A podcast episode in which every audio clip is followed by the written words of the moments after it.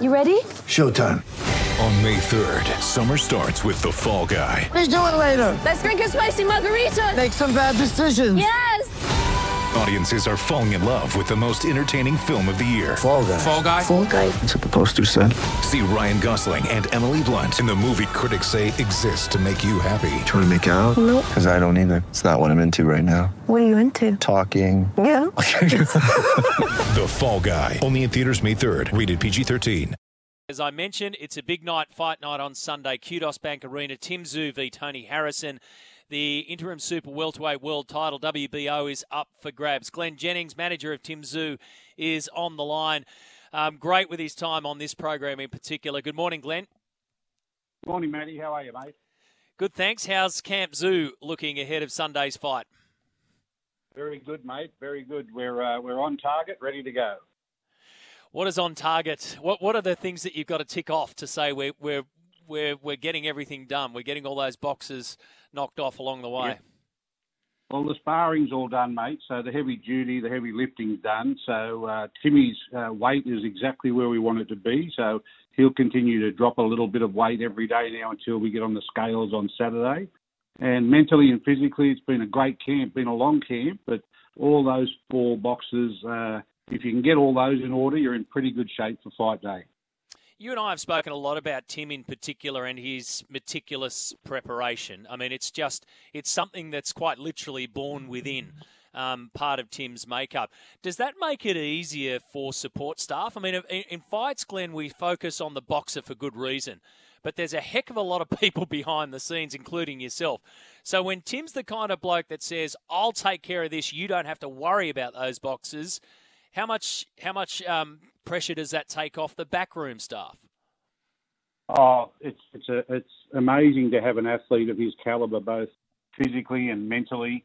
Um, when you deal with someone like Tim, who's at the always at the top of their game, regardless of whether they're fighting or not, it's always the professional approach. You know your, your parameters and you know your boundaries, and the, the, the team we have around us is very much a family affair, and we've been together so long. We know each other, uh, each other's lanes intimately. So, yeah, look, it makes a big difference. Uh, we don't have to worry or sweat about the little things. They're all covered, and everyone knows their job, and everyone stays in their lanes. And it's uh, my job just to steer the ship and uh, make sure that everything that we need uh, as a group to to give Tim the absolute greatest opportunity to fight at his best uh, is is done and dusted. He's got to have something, doesn't he, Glenn? He's got to have something that gets under your skin. Has he got some sort of bad habit?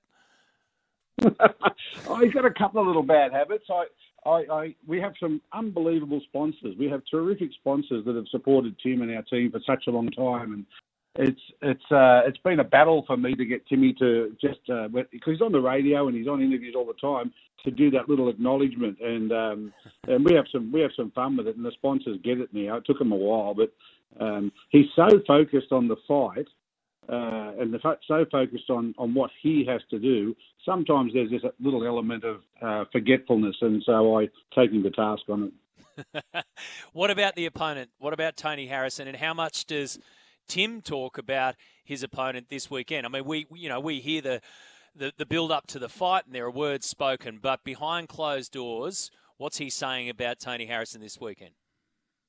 Oh, mate, honestly, Tim's not a Tim's not a big talker about his opponents. He, he's uh, like Tony Harrison is a you know he's a terrific guy to start with. I, I like Tony. We've had some banter and we've had some back and forths in the media, and um, but Timmy's one of those guys that again it's it's for him he's a fighter first and foremost, and the rest of the stuff is is uh, part and parcel of the business. But Tim would pre- prefer just to be the fighter, so we have to encourage him to to sometimes engage in that banter. But Tony Harrison's probably the best I've seen. Um, outside of that, mate, when we're at home or we're just at the gym or we're uh, in the car going from one place to another, he doesn't have a lot to say. He'll he might from time to time bring up a comment that Tony has said, but generally speaking, for Tim, uh, for, probably for now for the last couple of days, once he goes into this fight mode, um, there's not much at all goes on upstairs apart from him processing what he needs to do. So, what do you have to do then to beat Harrison on Sunday night? What's the key? He's a very gifted fighter, Matty. Very, very, very slick, got a great jab, got a long jab. He's six foot one. He's taller than Tim. So Tim, Tim and Igor have, have a plan to, to counter that. But, uh, I mean, the Americans have a, a different view on on boxing that we have. They they believe that um, you know Tim's a tough competitor, but he's not worthy of being at this level. And our argument to that is that um, Tim's at 21 fights, and I, I said to Tony, I said, "Have you had a look at your record 21 fights?" You talk about quality of opponents, and you're quite happy to berate Tim over it. But I said, "Have you had a look at your record?" Um, it's uh, there's nobody on there that, that that gives you the right to say that Tim's not worthy. Um, the fact that he, he beat Jermell Charlo, yep, great, but he also got beaten by Jermell Charlo. Mm. So we know he's beatable, mate, and Tim's got the tools. And the Americans have never. It's, Tim's a different fighter, Matty. He doesn't give you a chance to think. He doesn't give you a chance to adapt, and he doesn't certainly won't give you a chance to breathe. He'll be all over Tony Harrison, and uh, and Tony's a, a, couple of years older than Tim, and Tim will take full advantage of uh, his um, inability to retain the gas towards the end of the fight. He'll run out of fuel. And um, when you've got a pressure fighter like Tim Tszyu in front of you, God help you if you think that he'll take a, second off to give you a break because he will not do that.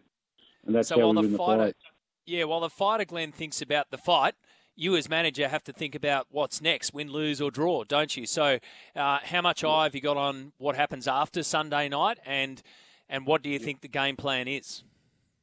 Yeah, it's two separate worlds, mate. My world is um, always about moving forward and uh, health and welfare and future for Tim, and Tim's world is predominantly about uh, when the bell rings uh, to start the round. So, yeah, look, we know we know what lays ahead. We'll take care of Tony Harrison on Sunday, and then we go literally go straight back to where we were at Christmas time um, in relation to Jermell Charlo. And that all hinges, of course, on his recovery from his broken hand. He's back in the gym, so that's a good sign.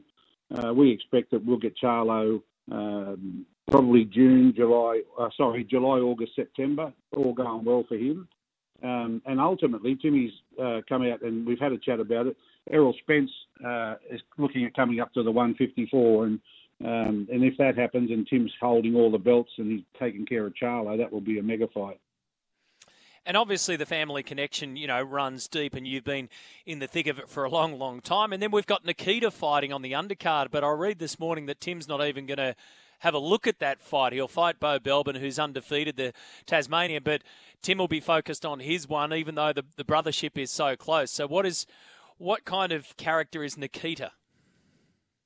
Oh, they're chalk and cheese. Nikita's a free spirit. He's a he's a terrific young man. Um, just finished his uh, architecture degree to come back into boxing. So he's intelligent. He's he's a he's a he's a great bloke. He's the sort of bloke you'd love to just sit around and have a beer with. And he, he's a, a great athlete, terrific talent, and a very special uh, uh, boxer. So uh, it's exciting for me getting to see uh, both the boys coming through. But just in relation to Tim and Nikita on the day, that was a, a decision that we the team had that we will keep Tim uh, in his focus zone. And it's it's an emotional thing when his younger brother fights. Tim tends to get a little bit uh, wired up and a bit emotional, and that can be a bit draining. So we took the decision that on a fight of this calibre, that we'll keep Tim uh, at an arm's length from Nikita's fight, and uh, we'll we'll bring him to the venue uh, once Nikita's fight's over.